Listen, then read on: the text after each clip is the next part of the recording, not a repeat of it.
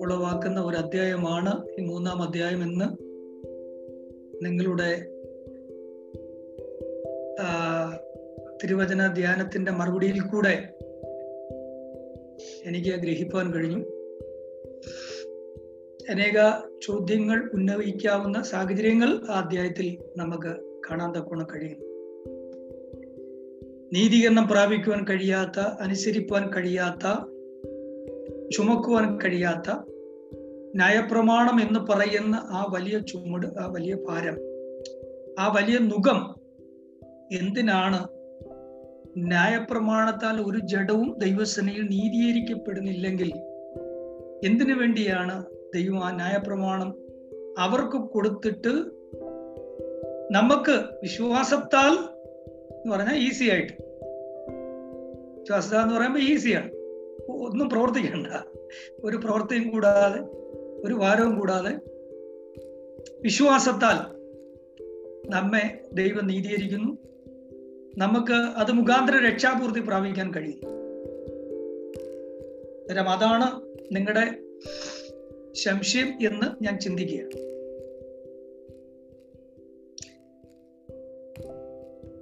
ഇവിടെ മൂന്നാം അധ്യായത്തിലേക്ക് വരുമ്പോൾ പ്രധാനമായ ദൈവത്തിന്റെ ദാസനായ പൗലോസ് ഉദ്ദേശിക്കുന്നത് മുഴു പാപത്തിന്റെ അടിമത്തത്തിലാണെന്നുള്ളതാണ്. എന്ന് പറഞ്ഞാൽ ഒന്നാമത് തെളിയിച്ചത് അദൃശ്യന ന്യായപ്രമാണം ലഭിക്കപ്പെടാത്ത ജാതിക്ക് ജീവിക്കുന്നവനായ ഒരു ദൈവമുണ്ടെന്ന് അദൃശ്യനായ ദൈവത്തിന്റെ ദൈവത്വന്റെ നിത്യശക്തിയും ഒക്കെ ദൈവം തന്റെ പ്രവൃത്തികളാൽ മനസാക്ഷിയിൽ കൂടെയും പ്രകൃതിയിൽ കൂടെയും ദൈവിക സൃഷ്ടിപ്പിൽ കൂടെയും ഒക്കെ ദൈവം വെളിപ്പെടുത്തിയിരിക്കുമ്പോൾ ഒരു ദൈവമുണ്ട്. ആ ദൈവത്തെ നീതിപൂർവമായി ചിന്തിച്ചു കഴിഞ്ഞാൽ മനുഷ്യൻ ഉണ്ടാക്കുന്നവനല്ല ദൈവം. മനുഷ്യനെ ഉണ്ടാക്കിയവനാണ് ദൈവം. മനുഷ്യൻ മാത്രം അങ്ങോട്ട് സംസാരിക്കുന്ന എന്നത് സംസാരിക്കുന്ന സംസാരിക്കുവാൻ ഭാരങ്ങളെ ഇറക്കി വെക്കുവാൻ തക്കവണ്ണമുള്ളതായ ഒരു ഭാരം താങ്ങുന്ന ഒരു വ്യക്തിയായിട്ടുള്ളവനല്ല ദൈവം.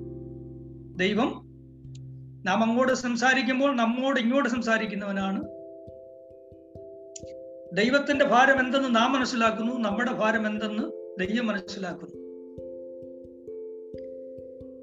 എന്നാൽ ഇവിടെ മൂന്നാം അധ്യായത്തിൽ നമ്മൾ ചിന്തിക്കുമ്പോൾ അവിടെ മൂന്നാം അധ്യായം എഴുതുന്ന ആദ്യം ജാതീയ ലോകം ന്യായപ്രമാണം ലഭിക്കപ്പെടാത്ത ജനത്തിന്റെ പാപം എന്താണെന്ന് ഒന്നാം അധ്യായത്തിലും രണ്ടാം അധ്യായത്തിലും പറഞ്ഞിട്ടുണ്ട്. മൂന്നാം അധ്യായത്തിലേക്ക് വരുമ്പോൾ യഹൂദന് എന്തു വിശേഷത?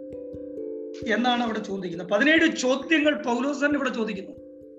അന്നേരം നമ്മൾ ചോദിക്കുന്നത് തെറ്റില്ല. ഇത് കാരണം? യഹൂദനായ പൗലോസ് തന്നെ പതിനേഴ് ചോദ്യങ്ങൾ ചോദ്യചിഹ്നമിട്ട് പതിനേഴ് ചോദ്യങ്ങൾ ചോദിക്കുന്ന ഒരു അധ്യായമാണ് മൂന്നാം അധ്യായം.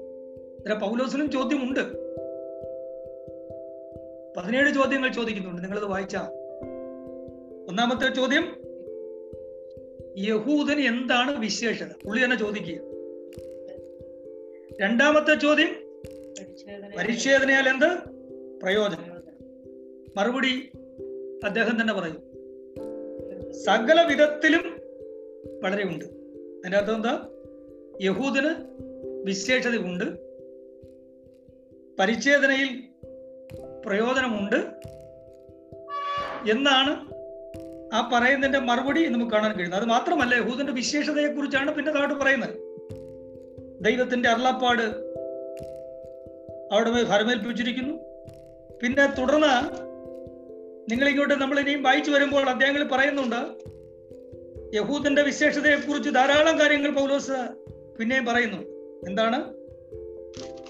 ന്യായപ്രമാണം അവർക്കുള്ളത് പിതാക്കന്മാർ അവർക്കുള്ളത് പുത്രത്വം അവർക്കുള്ളത് ജഡപ്രകാരം ക്രിസ്തു അവർക്കുള്ളത് അങ്ങനെ ഒരുപാട് കാര്യങ്ങൾ യഹൂദന്റെ വിശേഷതയെ കുറിച്ച്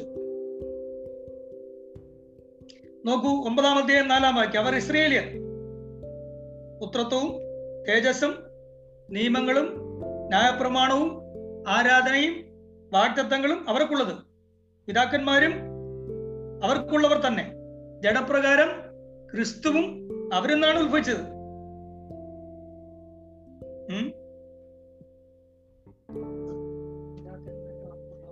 ഇങ്ങനെ പിന്നെയും യഹൂദന്റെ ധാരാളം വിശേഷതയെ കുറിച്ച് ദൈവത്തിന്റെ ദാസനായ പൗലോസ് പറയുന്നുണ്ട്. വാസ്തവത്തിൽ നമ്മൾ ചിന്തിച്ചാൽ ഈ ന്യായപ്രമാണ എന്തിന് ഈ ജനത്തിന് കൊടുത്തു എന്ന് ചോദിച്ചാൽ കൃപയുടെ ദൈവകൃപയുടെ മഹത്വം ദൈവ കൃപയുടെ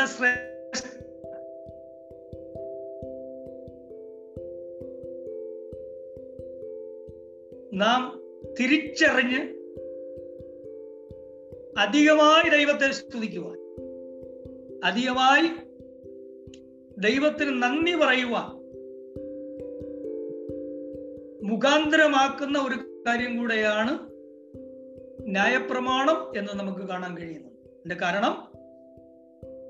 ന്യായപ്രമാണം ദൈവം കൊടുത്തു. ന്യായപ്രമാണം അത് ചെയ്യുന്നവൻ അതിനാൽ ജീവിക്കും. എന്നാണ് ന്യായപ്രമാണം നമുക്ക് കാണാൻ കഴിയുന്നത്. പക്ഷേ ഇവിടെ പൗലോസ് തെളിയിക്കുന്ന ഒരു കാര്യമുണ്ട്. ആദിമ പിതാവായിരിക്കുന്ന അബ്രഹാം തുടങ്ങി. അബ്രഹാം തുടങ്ങിയല്ല ഖാബയിൽ തുടങ്ങി. ഇങ്ങോട്ട് വായിച്ചു കഴിഞ്ഞാൽ അതാണ് ലേഖനം പാലി നമ്മൾ പഠിച്ചത്. അവരെല്ലാം അവരെല്ലാം രക്ഷ പ്രാപിച്ചത്. അവരെല്ലാം ദൈവത്തിന്റെ നീതീകരണം അവർക്ക് ലഭിക്കുവാൻ പിന്നത്തേതിൽ കൃപയാലുള്ള നീതീകരണം അവർക്ക് ലഭിക്കുവാൻ ഇടയായിത്തീരുന്നതിന്റെ കാരണം നമുക്ക് കാണാൻ കഴിയുന്നു. പൂർണമായി ദൈവം തന്നെ നീതീകരണത്തിന്റെ ഒരു മാർഗം അവർക്ക് വേണ്ടി ഒരുക്കുമെന്നും ദൈവം ഒരുക്കുന്ന ആ നീതീകരണത്തിന്റെ മാർഗത്തിൽ കൂടെ അവർക്കെല്ലാം പൂർണമായി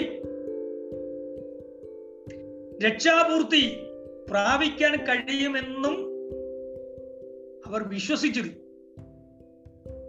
ആ ആ വിശ്വാസത്തെയാണ് ദൈവം കണക്കെടുത്തത് ന്യായപ്രമാണത്തിന്റെ പ്രവർത്തികളാൽ നീതീകരിക്കപ്പെടുവാൻ കഴിയത്തില്ല എന്ന് നമ്മൾ പറയുമ്പോഴും അത് ആ പ്രവർത്തികളെ നീതീകരിക്കപ്പെടുവാൻ അവർ പരിശ്രമിക്കുമ്പോഴും അവർക്കറിയാം. അവർക്കറിയാമായിരുന്നു ന്യായപ്രമാണത്തിന്റെ പ്രവൃത്തികൾ കൊണ്ട് ദൈവത്തെ ദൈവം പറഞ്ഞിരിക്കുന്ന ഈ ദൈവിക കൽപ്പനകളെല്ലാം പ്രമാണിച്ചുകൊണ്ട് ദൈവത്തെ പ്രസാദിപ്പിക്കുവാൻ പൂർണമായി പ്രസാദിപ്പിച്ചുകൊണ്ട് ദൈവം വാക്തത്വം ചെയ്തിരിക്കുന്ന വാക്തത്വത്തിന്റെ നിവൃത്തിയെ പ്രാപിക്കുവാൻ നിത്യജീവനെ പ്രാപിപ്പാൻ വീണ്ടെടുപ്പ് പ്രാപിപ്പാൻ അവർക്ക് കഴിയുകയില്ല എന്നവര് ചിന്തിക്കുമ്പോൾ തന്നെ അവരുടെ നീതീകരണത്തിനും വീണ്ടെടുപ്പിനും വേണ്ടി ദൈവം ഭാവി കാലത്തിൽ ഭാവിയിൽ ന്യായപ്രമാണ കാലഘട്ടം കഴിയുമ്പോൾ ന്യായപ്രമാണ യുഗം കഴിയുമ്പോൾ ദൈവം അവർക്കു വേണ്ടി പൂർണ നീതീകരണത്തിന് വേണ്ടി പൂർണ നീതീകരണത്തിന് വേണ്ടി ഒരു മാർഗം ഒരുക്കുമെന്ന് അവർ വിശ്വസിച്ചിരുന്നു. ആബേൽ വിശ്വസിച്ചിരുന്നു. ഹാനോക്ക് വിശ്വസിച്ചിരുന്നു. നോഗ വിശ്വസിച്ചിരുന്നു. അബ്രഹാം വിശ്വസിച്ചിരുന്നു. മോശ വിശ്വസിച്ചിരുന്നു. ഇവരെല്ലാം വിശ്വസിച്ചിരുന്നു. അതുകൊണ്ടാണ് അബ്രഹാം വിശ്വസിച്ചു. അതവന് നീതിയെ കണക്കിട്ടു വിശ്വസിച്ചു. അബ്രഹാം പ്രവർത്തിച്ച കാര്യങ്ങളെ അല്ല ദൈവം നീതിയെ കണക്കിട്ടത്. അബ്രഹാം വിശ്വസിച്ച കാര്യങ്ങളെയാണ് ദൈവം നീതിയെ കണക്കിട്ടത്. എബ്രയർ പറഞ്ഞ് വായിക്കുമ്പോൾ അവിടെ നമുക്ക് കാണാൻ കഴിയുന്നു. ആ തുടങ്ങി. നമ്മൾ പ്രധാനപ്പെട്ട പതിനാറ് പഴയ നിയമ ശ്രേഷ്ഠന്മാരായ വിശുദ്ധന്മാരുടെ പട്ടിക എപ്രായം പറഞ്ഞ് പഠിച്ചു. അല്ല പഠിച്ചതെല്ലാം നിങ്ങൾ പഠിച്ചു കഴിഞ്ഞു. അവർ അവരെല്ലാം നീതീകരണം പ്രാപിച്ചത് ന്യായപ്രമാണത്തിന്റെ പ്രവൃത്തികളാലല്ല അവരെ നീതീകരിക്കുവാൻ കഴിയുന്ന പൂർണമായ നീതീകരണം വരുത്തുവാൻ കഴിയുന്ന ഒരു കുഞ്ഞാട്. ഒരു ദൈവത്തിന്റെ കുഞ്ഞാട്. അഥവാ ദൈവം തന്നെ അവരുടെ പാപത്തിന് പ്രായച്ചിത്തമാക്കുവാൻ ദൈവം തന്നെ ഒരു കുഞ്ഞാടനെ ലോകത്തിൽ അയ- അയക്കുമെന്ന് അവർ വിശ്വസിച്ചിരുന്നു. എന്താ അതിന് തെളിവ്? പഴയ നിയമ ന്യായപ്രമാണത്തിന്റെ വക്താവാണ് സ്നാപയോഹന പുതിയ നിയമത്തിന്റെ വക്താവല്ല. ആ സ്നാപയോഹനൻ എന്താ വിളിച്ചു പറഞ്ഞു? ആരോട് വിളിച്ചു പറഞ്ഞു? യഹൂദരോട് വിളിച്ചു പറഞ്ഞു. എന്താ വിളിച്ചു പറഞ്ഞത്? ഇതാ ലോകത്തിന്റെ പാപത്തെ ചുമന്നൊഴിക്കുന്ന ദൈവത്തിന്റെ കുഞ്ഞാട്. എന്റെ പിന്നാലെ ഒരുവൻ വരുന്നുണ്ട്. മോശ തുടങ്ങി സകല പ്രവാചകന്മാരും പറഞ്ഞവൻ ഇതാ എന്റെ പിന്നാലെ വരുന്നുണ്ട്. ലോക മുഴുലോകത്തിന്റെയും പാപത്തെ ചുമന്ന് ഒഴിക്കുന്ന പാപത്തിന് പരിഹാരം വരുത്തുന്ന നാം പ്രതീക്ഷിച്ച നമ്മുടെ പിതാക്കന്മാർ വിശ്വസിച്ച നമ്മുടെ പിതാക്കന്മാരും പ്രവാചകന്മാരും കാത്തിരുന്ന പൂർണമായ നീതീകരണം വരുത്തുവാൻ കഴിയുന്ന വിശ്വസിക്കുമ്പോൾ ദൈവത്തിന്റെ കൃപ പകരപ്പെടുകയും ആ ദൈവത്തിന്റെ കൃപയാൽ വീണ്ടെടുപ്പ് ലഭിക്കപ്പെടുകയും ആ വീണ്ടെടുപ്പിന് മുഖാന്തരമായി ഒരു പ്രായച്ചിത്തം ദൈവം തന്നെ വരുത്തുന്നവർ വിശ്വസിച്ചു. യാഗം എന്ന് പറയുന്നത് എന്താണ്? പാപത്തിന് പ്രായച്ചിത്തമാണ്. പ്രായച്ചിത്തം ചെയ്യുന്നതാണ് യാഗങ്ങൾ പാപം ചെയ്യുന്നവന് പാപത്തിന്റെ പ്രായച്ചിത്തനായി യാഗം അർപ്പിക്കുക അന്നേരം ഒരു പ്രായച്ചിത്തം ദൈവം തന്നെ വരുത്തുമെന്നും ആ പ്രായച്ചിത്തത്തിൽ കൂടെ അവർക്ക് നീ ആ പ്രായച്ചിത്തത്തിന്റെ ദൈവം അറുക്കുവാൻ പോകുന്ന ദൈവം ഏൽപ്പിച്ചു തരുന്ന ആ ദൈവത്തിന്റെ കുഞ്ഞാട് മുഖാന്തരം പ്രായച്ചിത്തം ഉണ്ടാകുകയും ആ പ്രായച്ചിത്തത്താൽ നീതീകരണം ആ പ്രായച്ചിത്തത്തിന്റെ രക്തത്താൽ ഉണ്ടാകുമെന്നും ആ നീതീകരണത്തിൽ കൂടെ അവർക്കും വീണ്ടെടുപ്പ് ലഭിക്കപ്പെടുമെന്നും അവർ വിശ്വസിച്ചു. അതിൽ ആ വിശ്വാസത്തെയാണ് ദൈവം കണക്കിട്ടത്. ന്യായപ്രമാണത്താലല്ല. ന്യായപ്രമാണത്തിന്റെ പ്രവൃത്തികളൊക്കെ ചെയ്യുവാൻ കഴിയുന്ന രീതിയിലൊക്കെ അവർ ചെയ്തു. എന്നാൽ ആർക്കും ന്യായപ്രമാണത്തെ പൂർണമായി നിവർത്തിക്കുവാൻ അനുസരിക്കുവാൻ ആർക്കും കഴിഞ്ഞില്ല. എന്നാൽ ആ കഴിയാതെ അവരെ ന്യായപ്രമാണം ആചരിച്ച് പരാജയപ്പെടുമ്പോഴും ദൈവ ശബ്ദം കേട്ടവർ ദൈവത്തെ കണ്ടവർ ദൈവത്തിന്റെ പ്രവൃത്തി കണ്ടവർ ദൈവത്തിന്റെ മഹത്വം കണ്ടവർ അവർക്കൊരു കാര്യം അറിയാമായിരുന്നു. ദൈവം ഈ ന്യായപ്രമാണം തരികയും ഈ ന്യായപ്രമാണത്താൽ പൂർണമായൊരു വീണ്ടെടുപ്പോ നീതീകരണമോ അവർക്ക് ലഭിക്കപ്പെടുകയില്ലെന്നും അവർ മനസ്സിലാക്കിയപ്പോൾ തന്നെ അവർ ഒരു കാര്യം വിശ്വസിച്ചിരുന്നു. ഒരു ആമയ സ്തോത്രം ഇവരിപ്പോൾ കഴിക്കുന്ന ഈ യാഗങ്ങളും ഈ പാപയാഗവും ഈ അകൃതിയാഗവും ഈ ബോധനയാകവും ഈ യാഗങ്ങളെല്ലാം വരാൻ പോകുന്ന പൂർണമായ നീതീകരണം വരുത്തുവാൻ കഴിയുന്ന പൂർണമായി വീണ്ടെടുപ്പ് വരുവാൻ കഴിയുന്ന ആമ ഒരു പ്രായ വരാൻ പോകുന്ന ഒരു പ്രായച്ചിത്ത ബലിയുടെ മുന്നോടിയായി മുന്നോടിയാണ് ഈ പഴയ നിയമ യാഗങ്ങൾ എന്നവർ മനസ്സിലാക്കി അവർ മനസ്സിലാക്കി. അങ്ങനെ അവർ വിശ്വസിച്ചു. അവരിലുള്ള ക്രിസ്തുവിൻ ആത്മാവ് ക്രിസ്തുവിന് വരാൻ പോകുന്ന കഷ്ടങ്ങളെയും ആ ക്രിസ്തുവിന്റെ കഷ്ടങ്ങൾ എന്തിനു വേണ്ടിയുള്ളതാണെന്നും ആ കഷ്ടതയിൽ കൂടെ ആർക്കൊക്കെ വീണ്ടെടുപ്പ് ലഭിക്കപ്പെടുമെന്നും അവർ വിശ്വാസത്തെ കണ്ടു. ആ വിശ്വാസം അവർക്കുണ്ടായിരുന്നു. അതിന് ആ വിശ്വ വിശ്വസിച്ചവർക്ക് എവിടെ വെച്ച് നീതീകരണം കിട്ടി? നമുക്കറിയാം പഴയ നിയമ വിശുദ്ധന്മാരൊക്കെ മരിച്ചു പാതാളത്തിലാണ് പോയത്. യേശു ക്രിസ്തുവിന്റെ കാലം വരെയുള്ള പഴയ വിശുദ്ധന്മാരെല്ലാം പോയത് താഴെയുള്ള പാതാളത്തിലാണ് പോയത്. പാതാളോ യാതന സ്ഥലവും ഒരേ ഇടത്തെ രണ്ട് സ്ഥലങ്ങൾ. ഒന്നുകൂടെ പറഞ്ഞ ഇപ്പൊ ഈ ഭൂമി ഒരു ഗോളം ഒന്ന് ചിന്തിക്കുക. ഈ ഭൂമിയെ രണ്ടായി തിരിക്കുക. രണ്ടായി തിരിച്ചാൽ ഇതിന്റെ ഒരു വശത്ത് പാതാളവും മറുവശത്ത് അധമ പാതാളവും ഒരു വശത്ത് യാതനാ സ്ഥലവും ഒരു വശത്ത് പാതാളം അന്നേരം പൂർണമായ നീതീകരണം പ്രാപിക്കുവാൻ കഴിയാതെ വിശ്വാസത്താൽ മരിച്ചവർ പാതാളത്തിലേക്ക് പോയപ്പോൾ അവർ പാതാളത്തിലേക്ക് അവിടെ ആത്മാക്കൾ വിശ്രമം കൊള്ളാൻ പോയത് എന്തിനാ അവർ വിശ്വസിച്ച് രക്ഷാപൂർത്തി പ്രാപിക്കുവാൻ അവർക്ക് വേണ്ടി ഒരു കുഞ്ഞാട് അറുക്കപ്പെടുമെന്നും ആ കുഞ്ഞാടിന്റെ രക്തത്താൽ അവർക്ക് വിമോചനം ഉണ്ടെന്ന് അവർ വിശ്വസിച്ചു. ആ വിശ്വസിച്ചവരെ പാതാളത്തിലേക്കാണ് യേശു കർത്താവ് ക്രൂശിലെ മരണത്തിൽ ഇറങ്ങിപ്പോയത്. അതിനെന്താ തെളിവ്? അങ്ങനെ ഇറങ്ങിപ്പോയോ? ഇറങ്ങിപ്പോയി. എവിടെ വാക്യം? എഫ് എസ് ലേഖനം. അവൻ ബദ്ധന്മാരെ പിടിച്ച് കൊണ്ടുവരേണ്ടതിന് വേണ്ടി ഭൂമിയുടെ അധോഭാഗങ്ങളിലേക്ക് ഇറങ്ങി. ആ പിടിച്ചവർ ഉയരങ്ങളിലേക്ക് കൊണ്ടുപോയി. അബദ്ധന്മാരാരാണ്? പൂർണമായ നീതി നീതിയെന്നും പ്രാപിക്കാൻ കഴിയാതെ വിശ്വസിച്ച് പാതാളത്തിൽ കിടക്കുന്ന ബദ്ധന്മാരാണ് യേശു പറഞ്ഞു നിങ്ങൾ വിശ്വസിച്ചതുപോലെ ആമേ നിങ്ങൾക്ക് പ്രായച്ചിത്തം വരുത്തുവാൻ ആ കാൽവറിയിൽ നിങ്ങളുടെ ഈ പാപത്തിന് പരിഹാരമായി.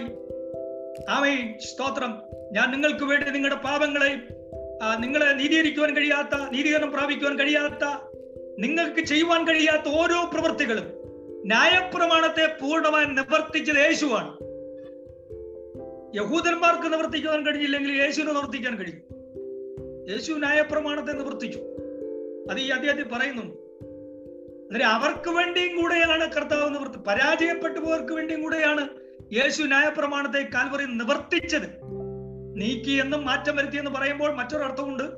അവൻ കാൽവറി യേശുക്രിസ്തുവിന്റെ പ്രായച്ചിത്ത ബലിയാൽ ന്യായപ്രമാണത്തെ നിവർത്തിച്ചു പൂർത്തീകരിച്ചു. അങ്ങനെ കർത്താവ് ചെന്ന് അവരെ പിടിച്ചു.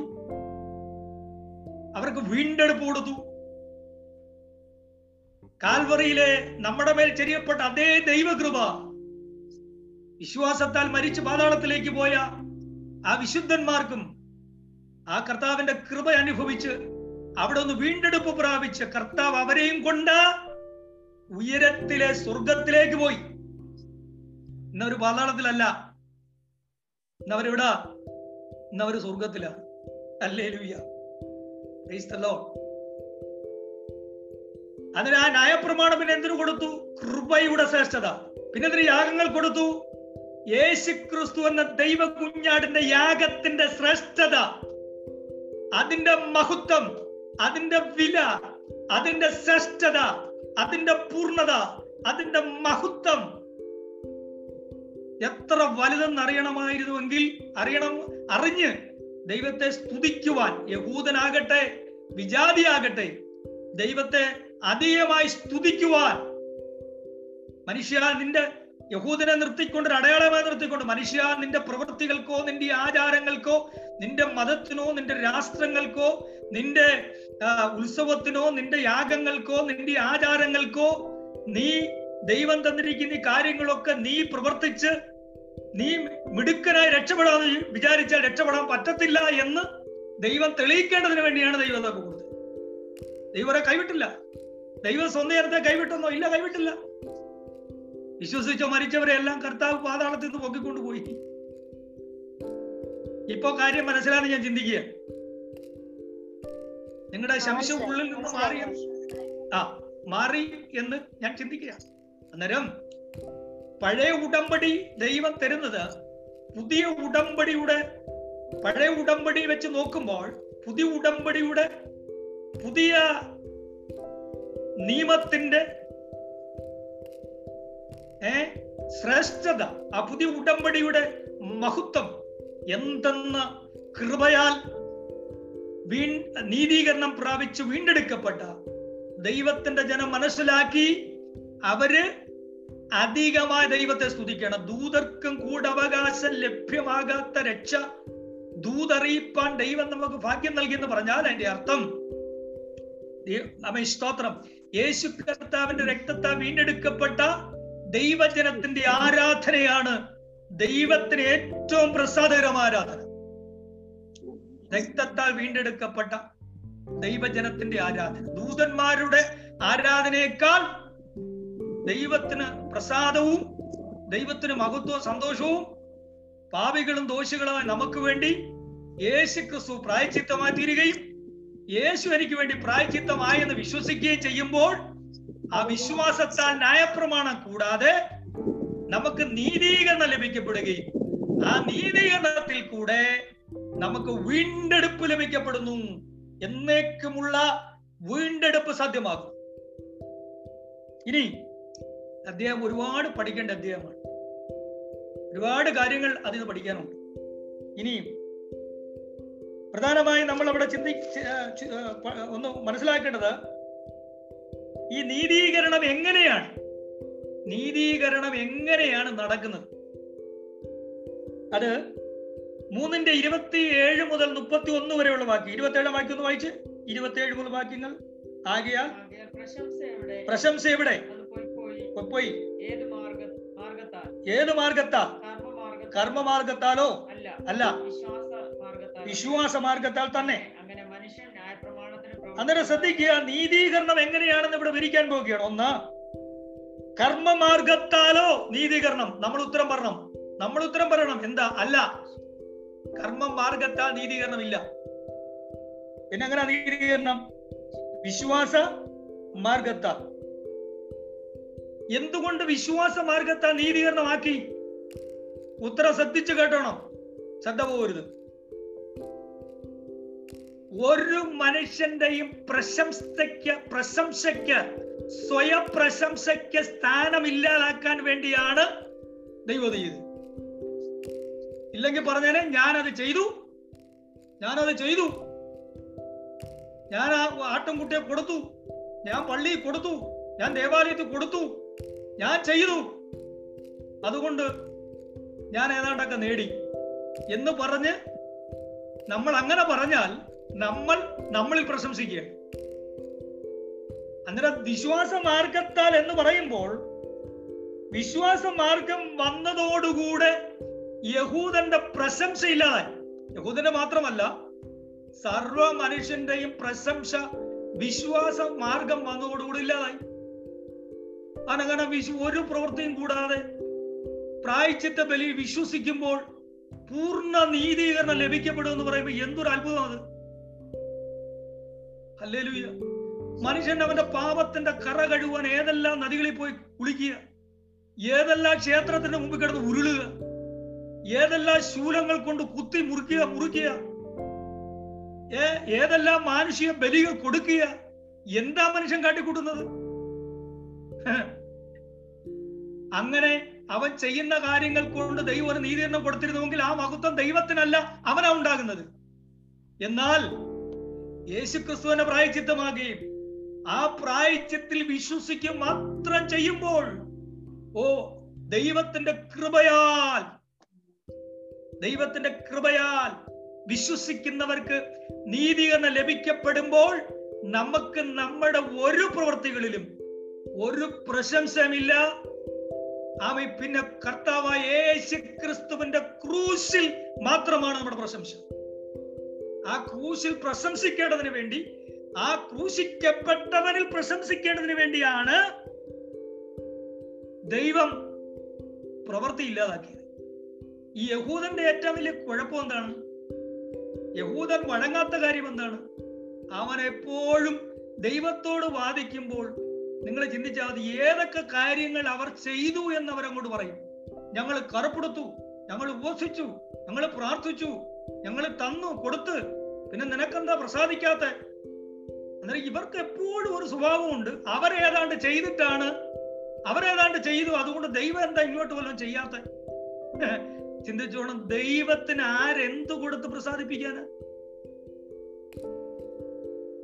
അല്ല ഈ ലോകത്തിലെ എന്തു കൊടുത്ത് നമ്മൾ നമ്മുടെ പാപത്തിന് പ്രായച്ചിത്തം വരുത്താൻ പറ്റും?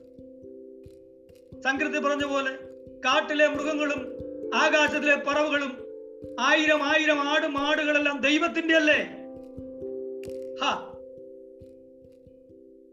പാപത്തിന്റെ പരിഹാരത്തിന് വേണ്ടി എനിക്ക് വിശന്നാൽ ഞാൻ നിന്നോട് ചോദിക്കുമോ? അതിന്റെ അർത്ഥം എന്താ? ദൈവത്തിന് ഉള്ളതെടുത്ത് അർപ്പിച്ചിട്ട് മനുഷ്യൻ തന്നെ പ്രശംസിക്കുന്നത് ആ പ്രശംസയിൽ എന്ത് മഹത്വമുള്ളത്? ഒന്നുമില്ല. ഒന്നുമില്ലെന്നേ. പിന്നെ നമ്മുടെ ഒരു പ്രവൃത്തിയും കൂടാതെ നിസ്സഹായരായ നാശകരമായ കുഴിയിലും കുടഞ്ഞ ചേറ്റിലും കിടന്ന് ദിവസം തോറും താണ് താണ് പോയിക്കൊണ്ടിരുന്ന് കൈയും കാലും വിട്ട് അടിച്ച് ആരും രക്ഷിപ്പാനില്ലാതെ ആ ചേറ്റിൽ താണ് നരക കുഴിയിലേക്ക് പോകേണ്ട നമ്മളെ ദൈവപുത്രനായ കർത്താവായ യേശു ക്രിസ്തു ഇറങ്ങി വന്ന് തന്റെ തൃക്കരം നീട്ടി ആ നാശകരമായ കുഴിയിൽ നിന്നും കുടിഞ്ഞ ചേറ്റിൽ നിന്നും നം തന്റെ വലങ്കരം തന്ന തന്റെ കൃപയാൽ നമ്മെ വീണ്ടെടുത്ത് വീണ്ടെടുത്ത് നമ്മെ നിർത്തി നമ്മെ നടത്തുന്നു. നമ്മെ നടത്തിക്കൊണ്ട് നമുക്ക് വാക്തത്വം ചെയ്തിരിക്കുന്ന വാക്തത്തിന്റെ നിവർത്തി നമ്മെ എത്തിക്കുവാനും നമ്മെ രക്ഷിച്ചവൻ പ്രാപ്തന ഒന്ന് കർമ്മമാർഗത്താലും അല്ല. രണ്ട് എങ്ങനെ നീതീകരിക്കപ്പെടും? എങ്ങനെ നീതീകരിക്കപ്പെടും? അത് വിശ്വാസത്താൽ മാത്രം. ഗലാത്തിർ അഞ്ചിന്റെ ഒന്ന് സോറി റോമർ അഞ്ചിന്റെ ഒന്ന് റോമർ അഞ്ചിന്റെ ഒന്ന് ഗലാത്തിർ രണ്ടിന്റെ പതിനാറ് ഫിലിപ്പിയർ മൂന്നിന്റെ ഒമ്പത് അപ്പോസ്തലപ്രവൃത്തി പതിമൂന്നിന്റെ മുപ്പത്തി ഒൻപത്. ഇതൊക്കെ വായിക്കുമ്പോൾ അവിടെ എല്ലാം പറയുന്നു ഒരു മനുഷ്യന്റെ പ്രവൃത്തിയാൽ കർത്താവായ യേശുവിൽ വിശ്വസിക്ക എന്നാൽ നീയും നിന്റെ കുടുംബവും രക്ഷപ്രാപിക്കും വിശ്വസിക്കുക എന്ത് ചെയ്യണമെന്നുള്ള ചോദ്യത്തിന് ഉത്തരം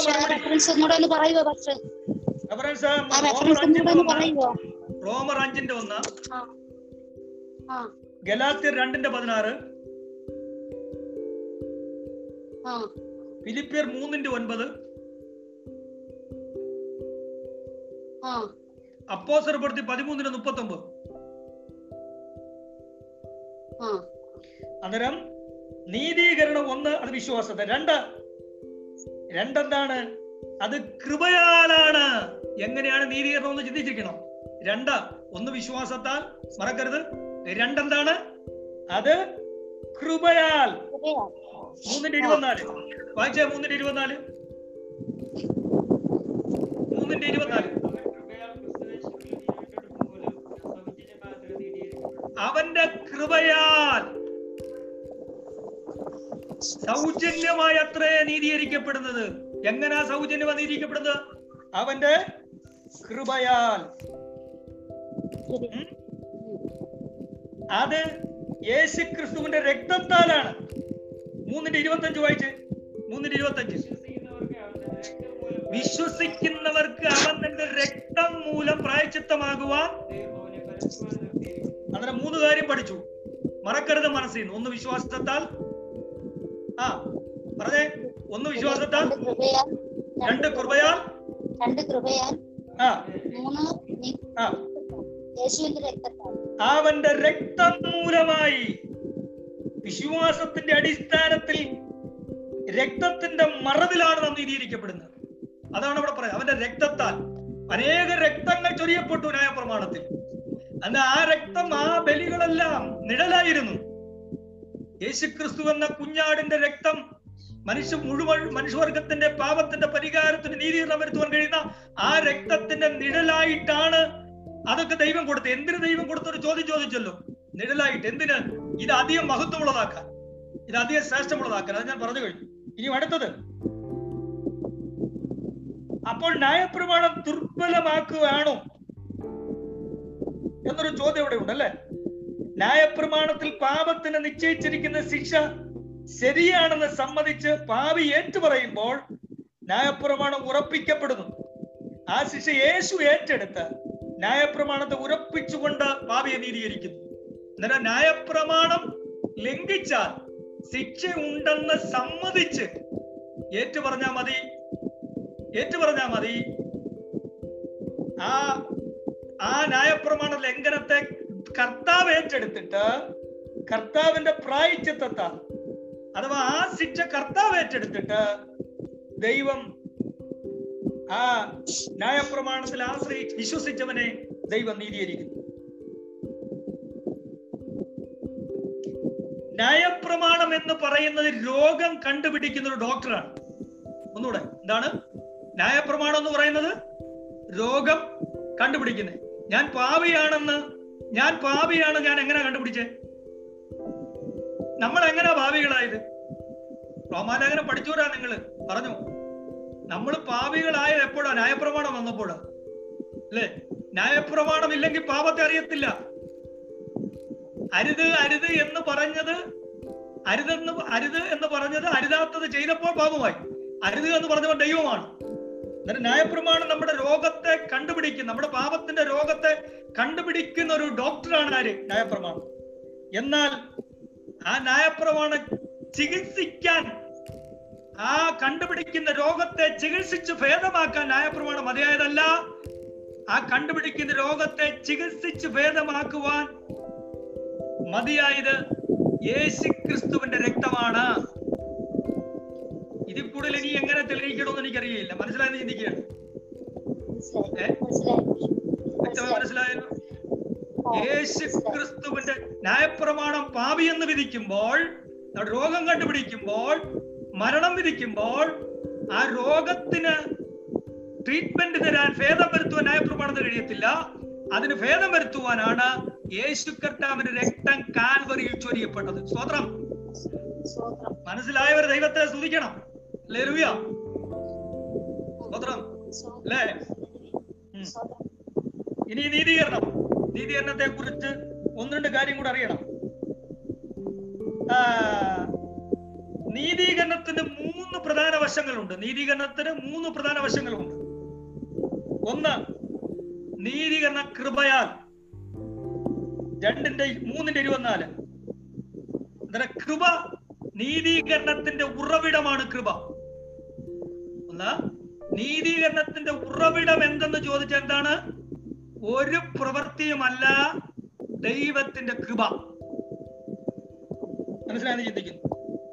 അടുത്ത നീതീകരണ രക്തത്താൽ മൂന്നിന്റെ ഇരുപത്തഞ്ച്. യേശുവിന്റെ രക്തത്താൽ അത് നീതീകരണത്തിന്റെ അടിസ്ഥാനമാണ്. രക്തം എന്താണ്? നീതീകരണത്തിന്റെ അടിസ്ഥാനമാണ് യേശുവിന്റെ രക്തം.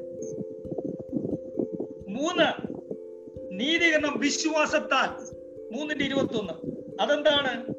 അത് നീതീകരണത്തിലേക്കുള്ള പ്രവേശന മാർഗമാണ് വിശ്വാസം. ഇത്ര കാര്യം നിങ്ങൾ അകത്ത് കയറിയാൽ റോമാലേഖനത്തിന്റെ മർമ്മം നിങ്ങൾ പിടികിട്ട് പിന്നെ ഒരു ശംശവും റോമാലേഖനത്തിൽ ഉണ്ടാകത്തില്ല. ഇതൊന്ന് അകത്ത് കയറിയാൽ മതി. വിശ്വാസത്താൽ കൃപയാൽ രക്തത്താൽ.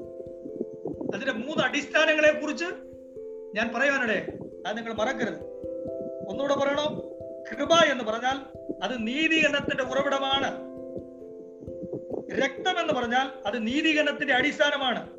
വിശ്വാസം എന്ന് പറഞ്ഞാൽ അത് നീതികരണത്തിന്റെ പ്രവേശന മാർഗമാണ്. സ്തോത്രം. നീതിമാനെന്നോ വിശുദ്ധനെന്നോ ഒരുവനെ ലോകം അംഗീകരിച്ചാൽ പോരാ. ദൈവിക കോടതിയുടെ പ്രഖ്യാപനമാണ് ഉണ്ടാകേണ്ടത്. നീതീകരണ പാപപരിഹാരത്തെക്കാൾ ഒരു അനുഗ്രഹമാണ് എന്നതിനാ എന്നതിനാണ് പ്രാധാന്യം. ബൈബിളിൽ മൂന്ന് വിധ നീതീകരണമുണ്ട്. മൂന്ന് വിധ നീതീകരണത്തെ കുറിച്ച് ബൈബിൾ പറഞ്ഞിരിക്കുന്നു. ഒന്ന് ജോസഫിന്റെ സഹോദരന്മാരെ പോലെയും പരീശനെ പോലെയുമുള്ള സ്വയനീതി. ജോസഫിന്റെ സഹോദരന്മാർ യോസഫിന്റെ അടുക്ക വന്ന് സ്വയനീതീകരണം പറഞ്ഞു. പരീക്ഷന്മാർ സ്വയനീതി സ്വയനീതി പറയുന്നവരെ നമുക്ക് കാണാൻ കഴിയുന്നു. എന്നിട്ട് സ്വയനീതീകരണമുണ്ട്. രണ്ട് അനന്യാസിനെ സഫീനെ പോലെ അന്യന്യം ഒത്ത് നീതീകരിക്കുന്നവർ. അന്യനെ ഒക്കെയാണ് ഒരു തെറ്റ് ചെയ്തിട്ട് അന്യന് ഒത്തിട്ട് അവർ തന്നെ അങ്ങ് നീതീകരിക്കപ്പെടുകയാണ്. ദൈവസേനയിൽ ആ നീതീകരണം വില പോകുകയില്ല. മൂന്ന് ഒരു പാവി എന്ന് സമ്മതിച്ച് ലംഘനങ്ങൾ മറച്ചു വെക്കാതെ പാപങ്ങളെ മറച്ചു വെക്കാതെ അത് പൂർണമായി ഏറ്റുപറയുമ്പോൾ ദൈവത്തിന്റെ നീതീകരണം യേശു ക്രിസ്തു രക്തത്താൽ സകല കുറ്റവും ശമിച്ച് നമ്മുടെ സകല പാപവും അതിന്റെ ശിക്ഷയും കർത്താവ് തന്നെ ഏറ്റെടുത്തുകൊണ്ട് ദൈവത്തിന്റെ നീതി നമ്മൾ എന്തുവാണ്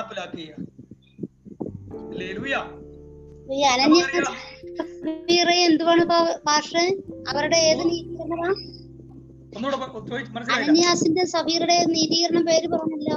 അനന്യാസിന്റെയും സഫീറുടെയും അനന്യാസും സഫീറും പോലെ അന്യന്യം അവർ തമ്മിൽ അന്യന്യം ഒത്തു നീതീകരിക്കുകയാണ് ഒത്തു നീതീകരിക്കുക. രണ്ടുപേരും അങ്ങ് തന്നെത്താൻ ഒത്ത് രണ്ടുപേരും ഒരുമിച്ച് കുറെ എടുത്ത് മാറ്റി വെച്ചു രണ്ടുപേരുടെ ചേർന്ന് ഒരുമിച്ച് കുറെ എടുത്ത് മാറ്റി വെച്ചു എന്നിട്ട് അവർ അത് തമ്മിൽ തമ്മിൽ അതൊരു നീതീകരണമായിട്ട് അത് കുഴപ്പമില്ല എന്ന് അവർ തമ്മിൽ തമ്മിൽ നീതീകരിക്കപ്പെടുക നീതീകരിക്കുക.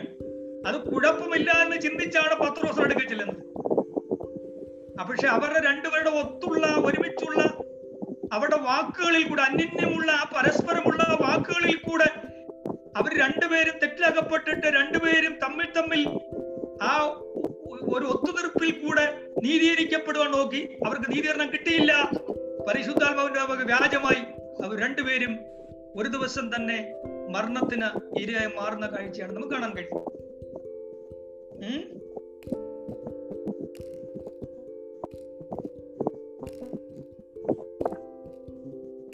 ഇനിയും നീതീകരണത്തെ കുറിച്ചുള്ള ഏഴ് കാര്യങ്ങൾ കൂടെ ഞാൻ ആ കാര്യങ്ങൾ മാത്രം പറഞ്ഞു നിർത്താൻ പോവുകയാണ്. ഒന്ന് നീതീകരണത്തിന്റെ റോമാലേഖനത്തിൽ പറയുന്ന കാര്യമാണ് നമ്മൾ പഠിക്കും. നീതീകരണത്തിന്റെ നായകൻ ദൈവമാണ്. നീതീകരണത്തിന്റെ നായകൻ ദൈവം. നീതീകരണത്തിന്റെ അടിസ്ഥാനം ദൈവത്തിന്റെ കൃപ. നീതീകരണത്തിന്റെ വില യേശുവിന്റെ രക്തം. നീതീകരണത്തിന്റെ ഉറപ്പ് ക്രിസ്തുവിന്റെ പുനരുത്ഥാനം. നീതീകരണത്തിന്റെ മാധ്യമം വിശ്വാസം. നീതീകരണത്തിന്റെ ശക്തി ദൈവത്തിന്റെ ആത്മാവ്. നീതീകരണത്തിന്റെ ഫലം. ആമേ സ്തോത്രം. നാം കർത്താവിന്റെ നാമത്തിന് വേണ്ടി ചെയ്യുന്ന വിശ്വാസത്താൽ ചെയ്യുന്ന സൽപ്രവൃത്തികളാണ് നീതീകരണത്തിന്റെ ഫലം. എന്ന് പറഞ്ഞാൽ നീതീകരണം പ്രാപിച്ച ഒരു ദൈവവൈതന്റെ പ്രവൃത്തിയിൽ മാത്രമേ ദൈവം പ്രസാദിക്കൂ. നീതീകരണം പ്രാപിക്കാത്തവൻ ദൈവത്തിന് വേണ്ടി എന്തെങ്കിലും കൊടുത്ത് പ്രസാദിപ്പിക്കാന്ന് പറഞ്ഞാൽ ദൈവം പ്രസാദിക്കത്തില്ല.